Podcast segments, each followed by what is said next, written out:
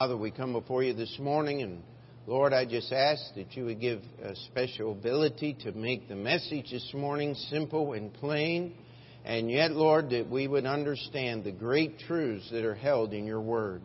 We ask that you would build our faith and our love for you, that our love may be true and honest to those with whom we live in this world. We ask for your grace to be with the hymns that remain to be sung, the special music, the sermon, each part of this service, Lord, the invitation, the offering, would be a reflection of your love for us. In Jesus' name we pray. Amen.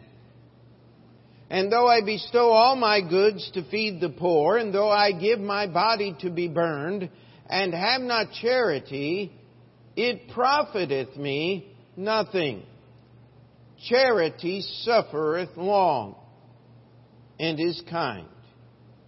Charity envieth not. Charity vaunteth not itself, is not puffed up, doth not behave itself unseemly, seeketh not her own, is not easily provoked, thinketh no evil, rejoiceth not in iniquity, but rejoiceth in the truth, beareth all things, believeth all things, hopeth all things, endureth all things. Charity never faileth. But whether there be prophecies, they shall fail. Whether there be tongues, they shall cease. Whether there be knowledge, it shall vanish away. For we know in part, and we prophesy in part. But when that which is perfect is come, then that which is in part shall be done away. When I was a child, I spake as a child. I understood as a child. I thought as a child, but when I became a man, I put away childish things. For now we see through a glass darkly, but then face to face. Now I know in part, but then I shall know even as I am known. And now abideth faith, hope, charity these three. But the greatest of these is charity. Now, this morning, if you like a title for the message, I'd like to preach on faith versus charity. Uh, oftentimes, we try to make a separation as uh, and sometimes it's based on this last verse, and now abideth faith, hope, charity, these three, but the greatest of these is charity. And sometimes there's a, a supposed conflict between faith and charity. And I uh, want us to take a few minutes and just define some words here. In, in preaching, I've often tried to communicate there's a difference between what we call love and what true love really is. And I've often heard people say something like this Oh, you don't understand, Pastor. I, I love my children. I can't discipline them. And my rejoinder is that's not love. You know what? You love yourself because you don't want to do the work of disciplining those children. That's not love. The worst thing you can do to a child is give them whatever they want. You will destroy that life and render that person unfit to live in society as a whole. To be a testimony for Jesus Christ. You ever met anyone how many of you work with someone that was raised that way, that has to have everything their own way? It's got to be everything they say. How, I mean, we, we all know people like that, don't we? I've heard people say, well, listen, it's not my job to condemn somebody, we just want to help them. How many of you have ever had a serious medical problem requiring at least surgery, if not some long term care to solve that. I mean, you've had something like that. Did you want the doctor saying, you know, it's not really a big deal. We'll just let this cancer alone. In six months, you'll be dead and, everything will be fine. How many of you'd like a doctor like that?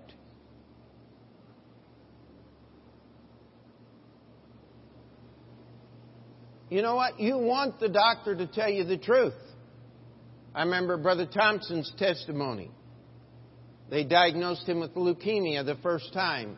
And the doctors looked at him and, and he said, Well, what's going on? They said, If you do not enter chemo today, you will be dead in two weeks.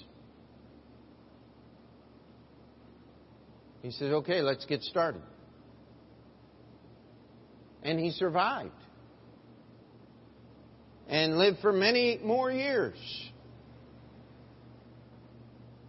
You see, love, as we're going to look, is not what we think love is. Love without boundaries is slavery.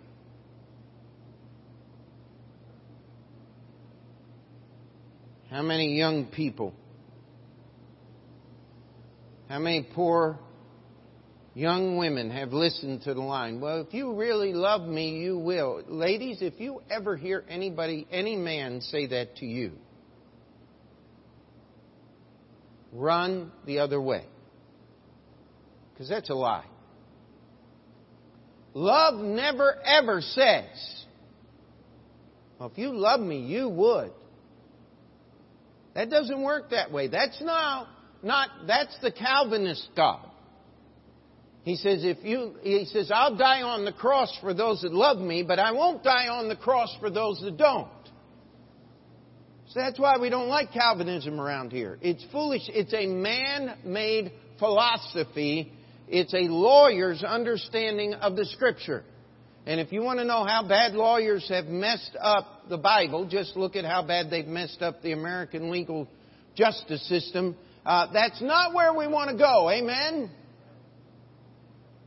You see, we need to understand a working definition, and there's a reason why our translators, as they were putting here, they took the Greek word for love and they put the English word charity here. Now let me read you the definition for the word charity. Definition 1.1 Christian love. This is not a theological dictionary. This is the Oxford English Dictionary. A word representing caritas of the Vulgate as frequently rendered agape in the New Testament Greek with various applications as of subpoint A, God's love to man by early writers often identified with the Holy Spirit, man's love of God and his neighbor is commanded in fulfilling of the law, Matthew 22, verse 37 and verse 39. Now, that's, that's not a theological dictionary. That's the dictionary of the English language. They nailed it. Charity is God's love. It's man's love toward God. It's man's love toward his neighbor. If you want a working definition, I, I often prefer working definitions to textbook definitions, is a love that acts. Pardon me, I got to do this one more time. How many of you have written notes in second grade? I love you. Do you love me? Circle one. Yes? No? Maybe. And it's unsigned. So, how in the world do you know how to answer the question?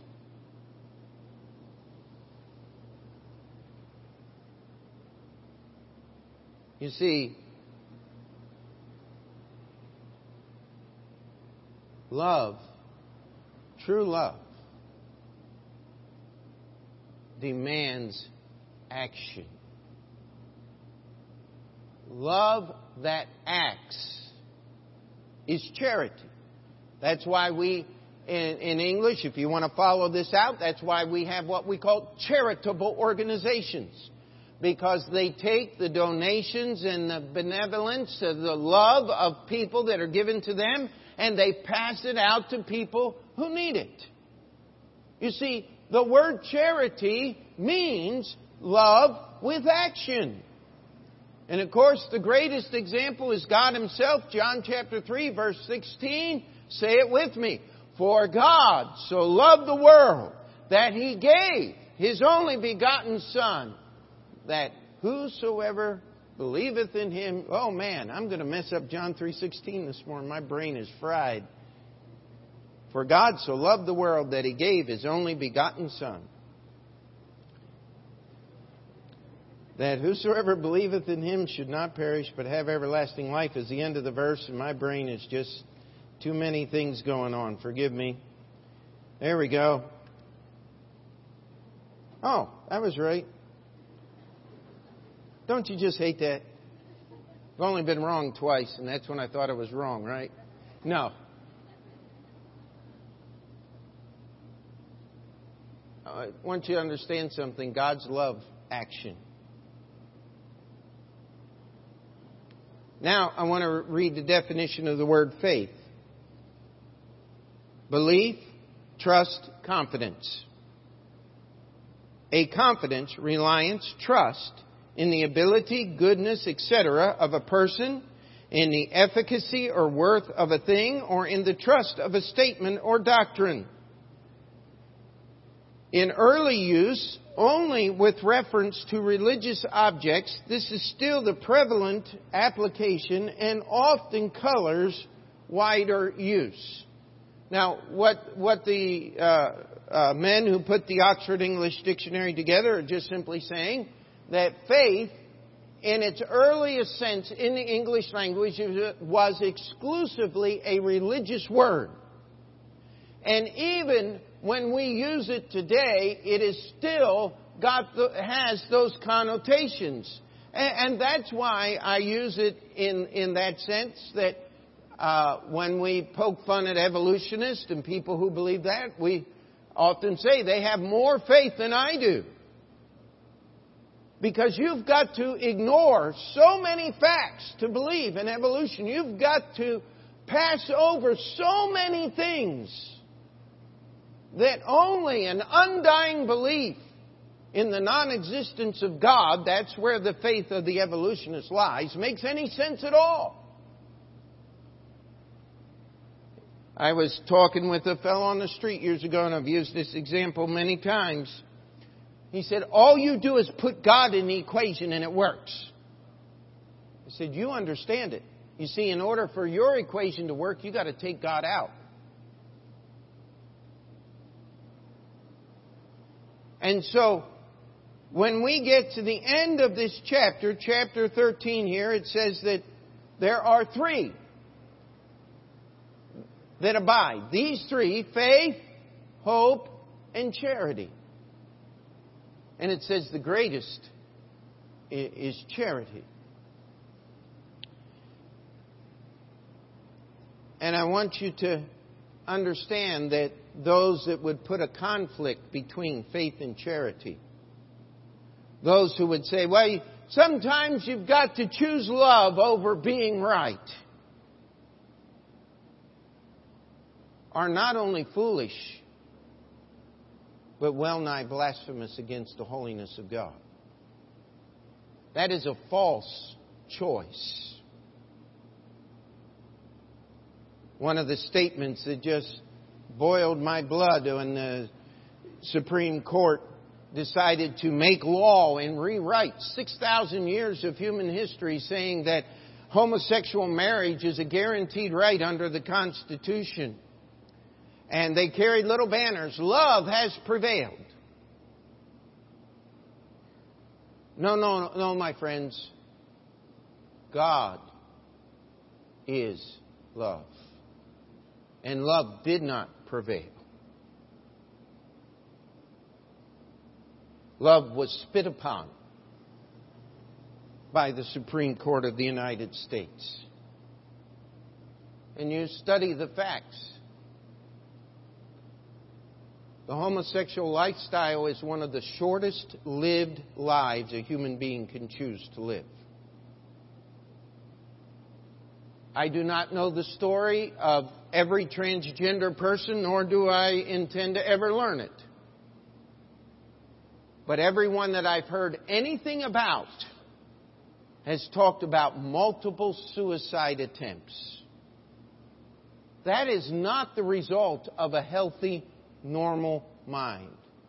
You see, Jesus said, I come to give you life, not death.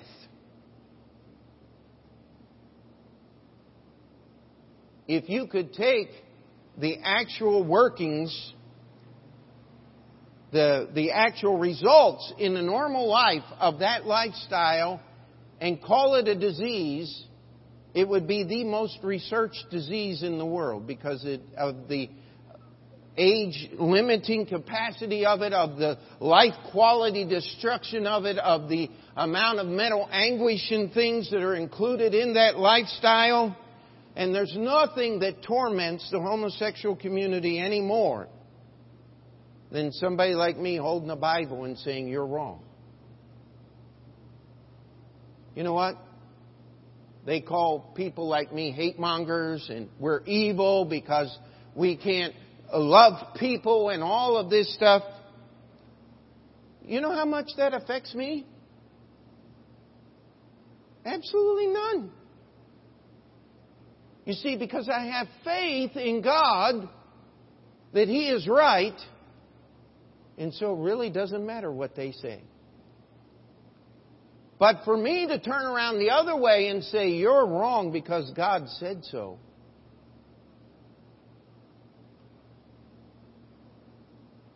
They won't do any research on the deaths of people, on the murders committed by homosexual people against people who've been against them. Those statistics will never make the news.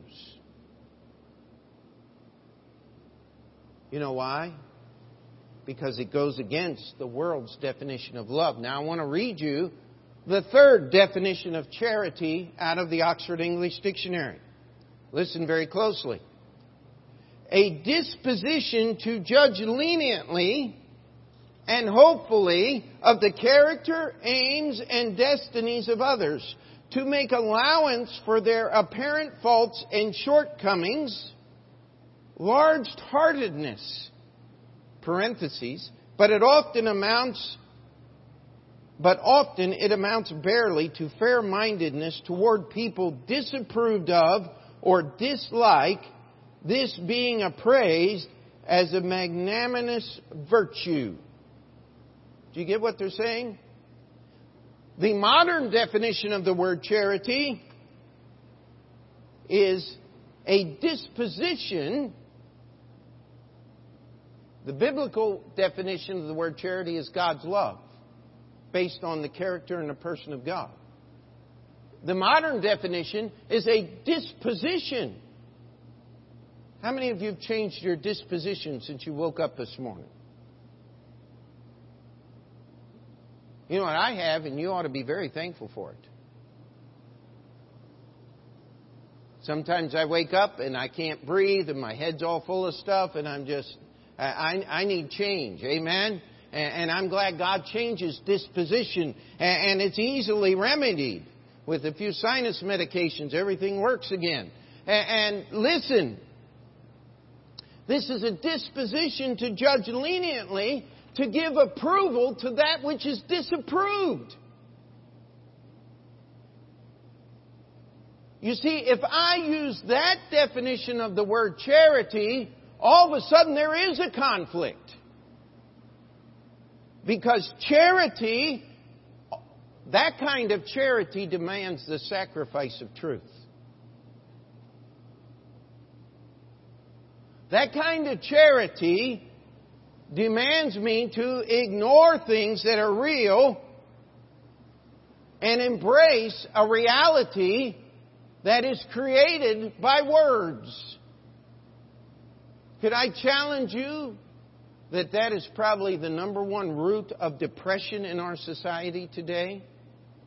is people wishing to embrace a reality that doesn't exist and the struggle in their soul. You wonder why Pablo Picasso painted such pornographic and perverted paintings?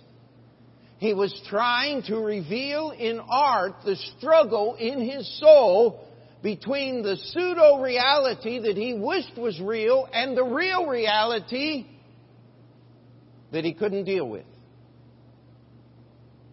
That's why I think all of Picasso's art stinks. I don't even call it art. It's gross. It's grotesque. It's, it's disgusting. I don't pay any attention to it.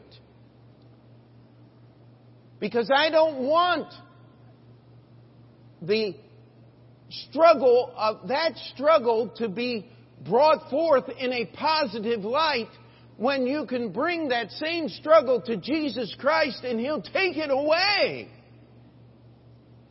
Could we say amen to that?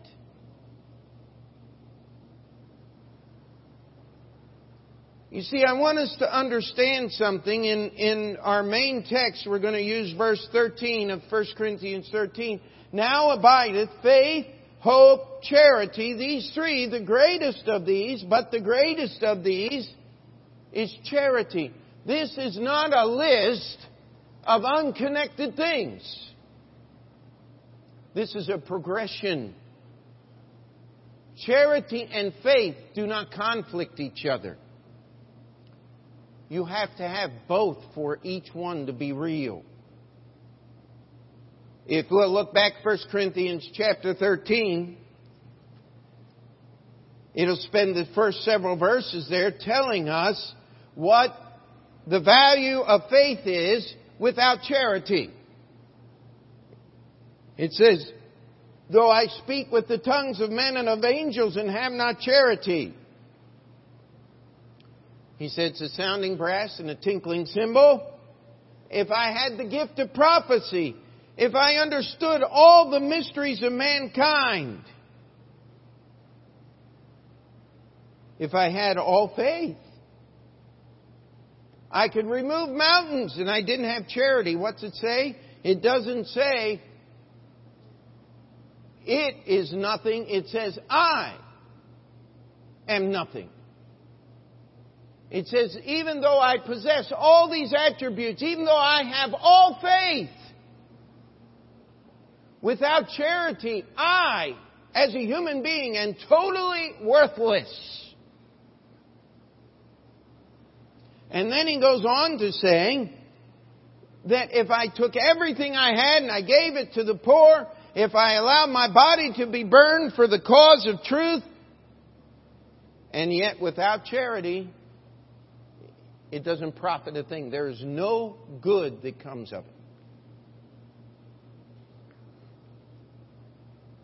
I didn't have the time that I would like to to research this, but I began to just think and go in my mind and try to find me some people like this. And I couldn't find anybody. Nothing came to mind of someone who gave everything they had and didn't have any charity.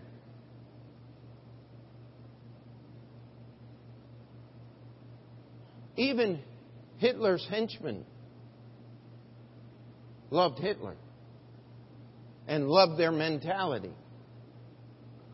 Their faith was misdirected beyond any mention.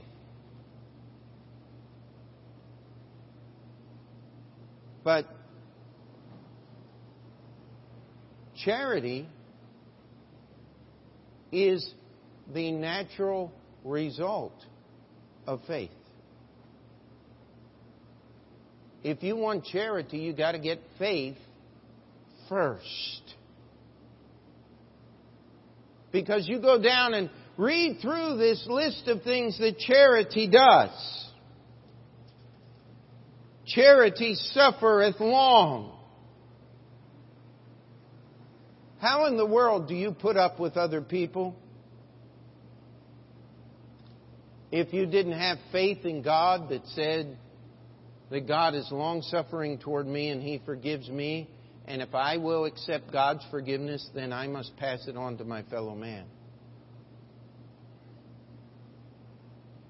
You see, charity without faith is definition number three. It's a magnanimous human being. Have you ever met one? If you have, it doesn't take long to find them because they'll tell you all about themselves. They'll tell you how good they are and what good they've done and how they've changed the world and how they've done all of these things.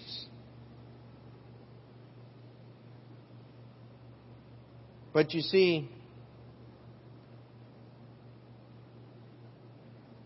we just had a wedding here a week ago Saturday.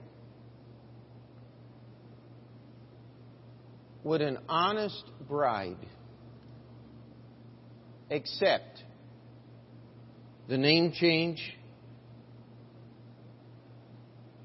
and provision without any love?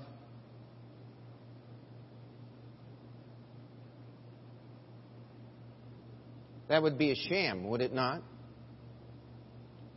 And yes, I know there were arranged marriages and things like this, but you you look at those, you study those things that are in the Bible, and you'll find out that when God put two people together, they learned to love each other. Isaac and Rebekah. Don't, don't tell me that they didn't love each other. They did. It's reflected in the words of the Scriptures. You see, faith without charity is totally worthless. Charity without faith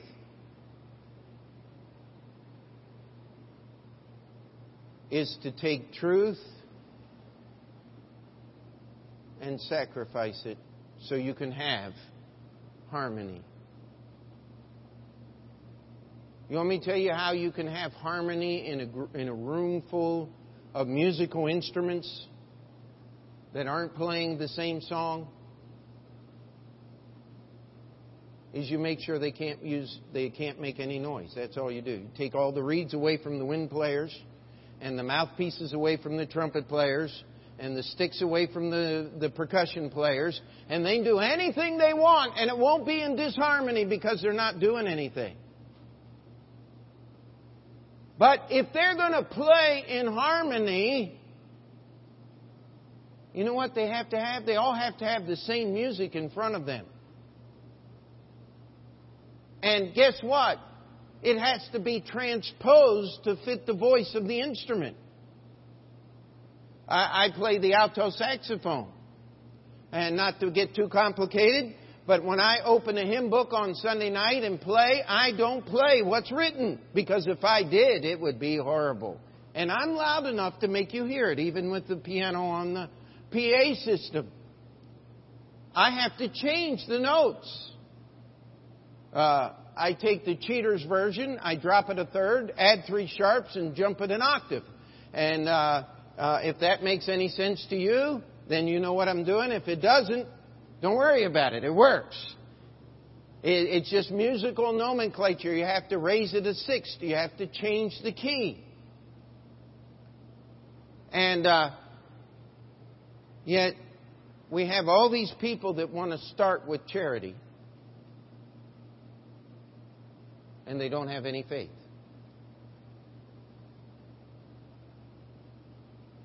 And it's not charity. It's a fake, worthless feeling that only destroys and brings strife. You look at the history of our country in the last 20 years. How much talk has there been about unity and solving problems? How, how, how much peace has been preached from the pulpit over here at the United Nations building? I dare say we could probably come pretty close to filling the building with the blood of people that have been murdered and destroyed by that quote unquote peacekeeping organization. Those are the facts if you want to study the history. You see, let's go to Romans chapter 5. And in Romans chapter 5, we're going to see the working relationship of faith and charity. And someone said, well, well, wait a minute, preacher. Our, our text has three words in there faith, hope, and charity. Well, you wait till we get through Romans chapter 5. Uh, hope is all through Romans chapter 5. In fact, if I gave this sermon a proper name, it would be the bridge of hope, because hope is the bridge. It is the connection between faith and charity. It's what makes it all work. And that's why it's a progression. And, and you need to get to the point to where you're exercising biblical charity. That's God's love toward God. And if you truly love God, guess what? You cannot stop yourself from loving people God's way. And one of the reasons God the Bible says God is love. One of the reasons the Bible says that, it's a statement of truth, is because God only wants what's best for you. Because God only wants what's best for God and you are the beneficiary. I am the beneficiary. When God does things God's way, I'm the one that benefits the most. Because God cannot be changed, He doesn't need changing. But I sure do. How about you? We say amen to that?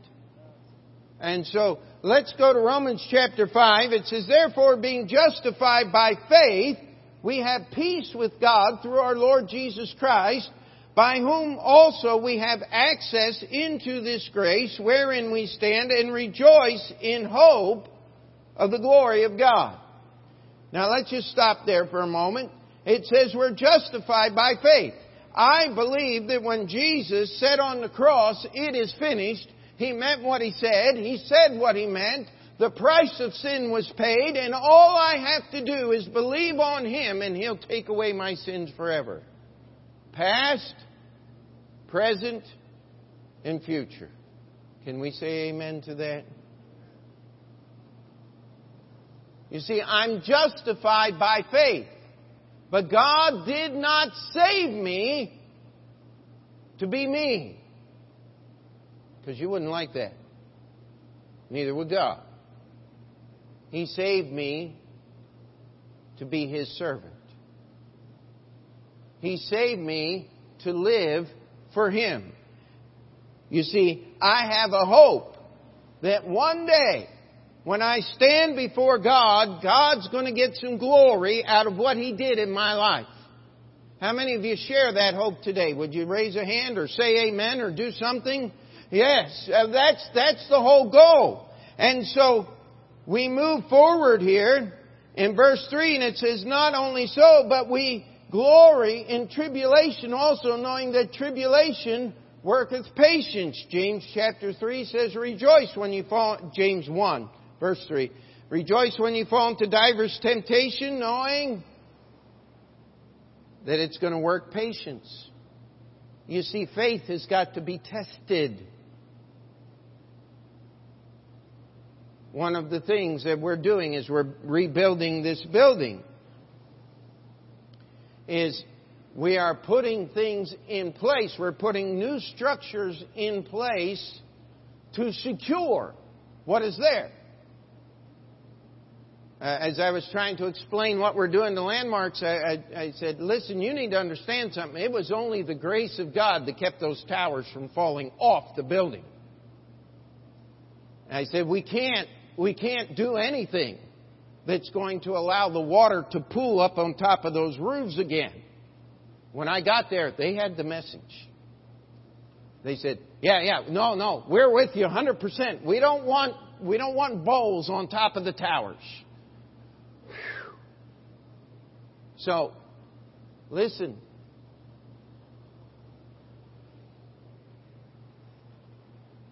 You got to test things.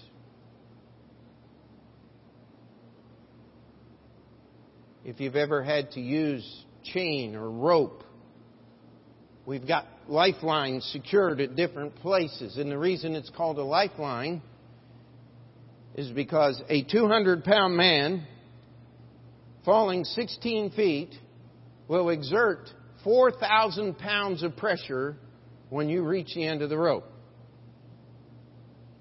Now that will break limbs and ribs, and that's why there's a fall arrest thing there that stretches that thing out and slows you down a little bit.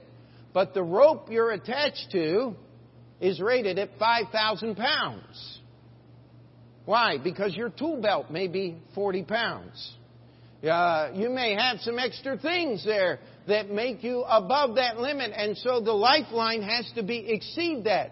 But if you take a 5,000 pound rated lifeline and put it in a 200 pound anchor, guess what? You're going to hit bottom.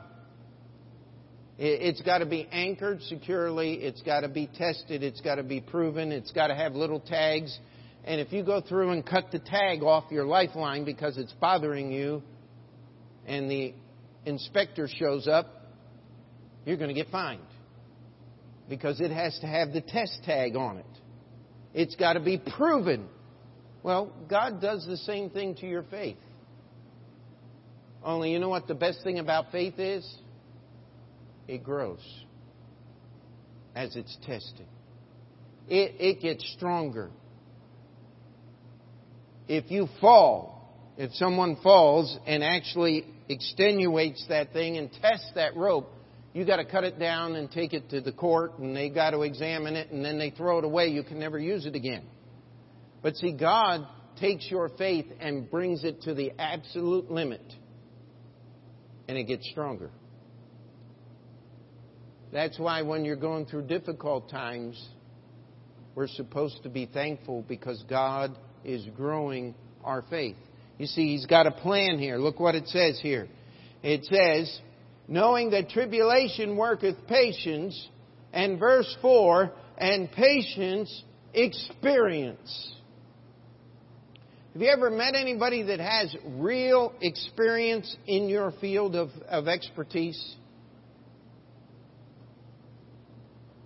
I, am not an expert, but I used to do some body work and stuff, and I had the privilege of working with a man named uh, Chuck Sheffy in Cleveland, Ohio, and and, and Brother Sheffy was a was a good friend and and a great helper with us. And one of the things was I was 25 years old, 26 years old, working on Brother Clayton's trucks, and I'm saying, "Man, man, we got to go." And he's sitting in the break room drinking coffee, eating donuts, telling bad jokes, not dirty jokes, just bad jokes, you know, ones you've heard 50 times.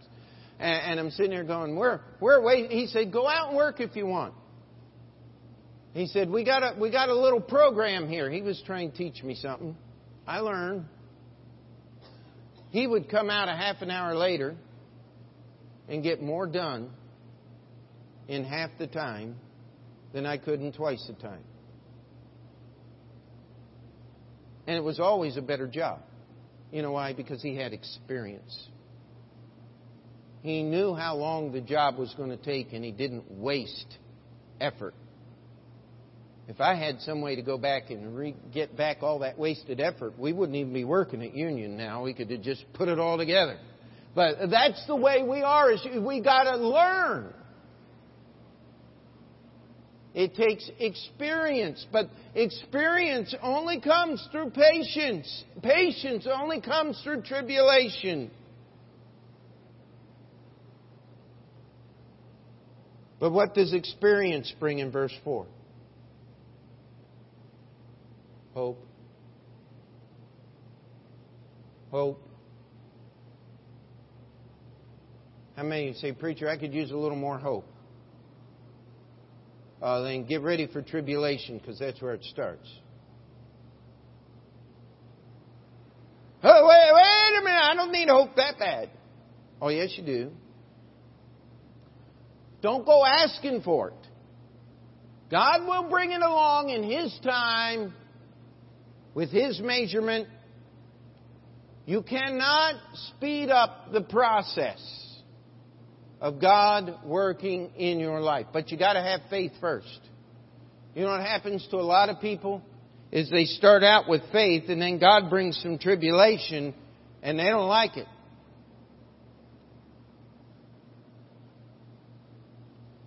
And so they short circuit their faith and God can't do what He wants to do.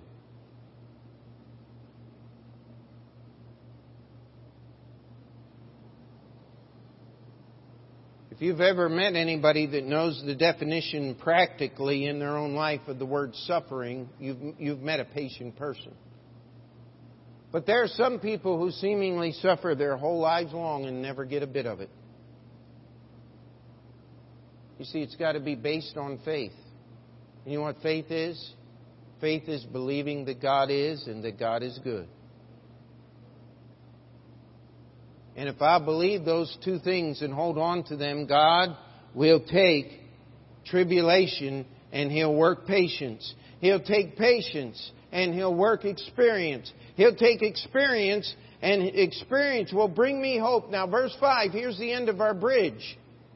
And hope maketh not ashamed because the love of God is shed abroad in our hearts by the Holy Ghost which is given unto us. See, this is what I mean by a biblical commentary. Every point in 1 Corinthians 13:13 13 is explained in detail in Romans 5 1 through 5. You got to have faith. You're not getting to heaven without it. But if you don't let God build your faith into hope, you're never getting to charity. And if you don't get to charity, you've missed out on 90% of what God wants to give you in your Christian life. You've missed out on just about everything. That's not a simple process. It's not a quick one. But every one of us have been helped, quote unquote, helped by people who have other interest at heart. That's not love, my friend. That's a lot of other nasty words that we could think of today manipulation, control. You just go through the list. Jealousy, uh, if you want to get fancy, codependence. I mean, you, you, can, you can just go through the list of all the wicked words that the world has invented to call sin nice things. But I'll tell you this I have been helped by some people that actually loved me and cared about me. And that's a wonderful thing. Amen. But see, that love's got to be based on faith. And it's got to work through the parameters or the boundaries of faith. And as, as that love works through faith, I actually have something that I can help someone else with. Fear is a terrible thing, and we don't have time this morning to go to 1 John chapter 4 and talk about the relationship between fear and love. But if you want to know the opposite of love, it's not hate, it's fear. Fear is the love destroyer.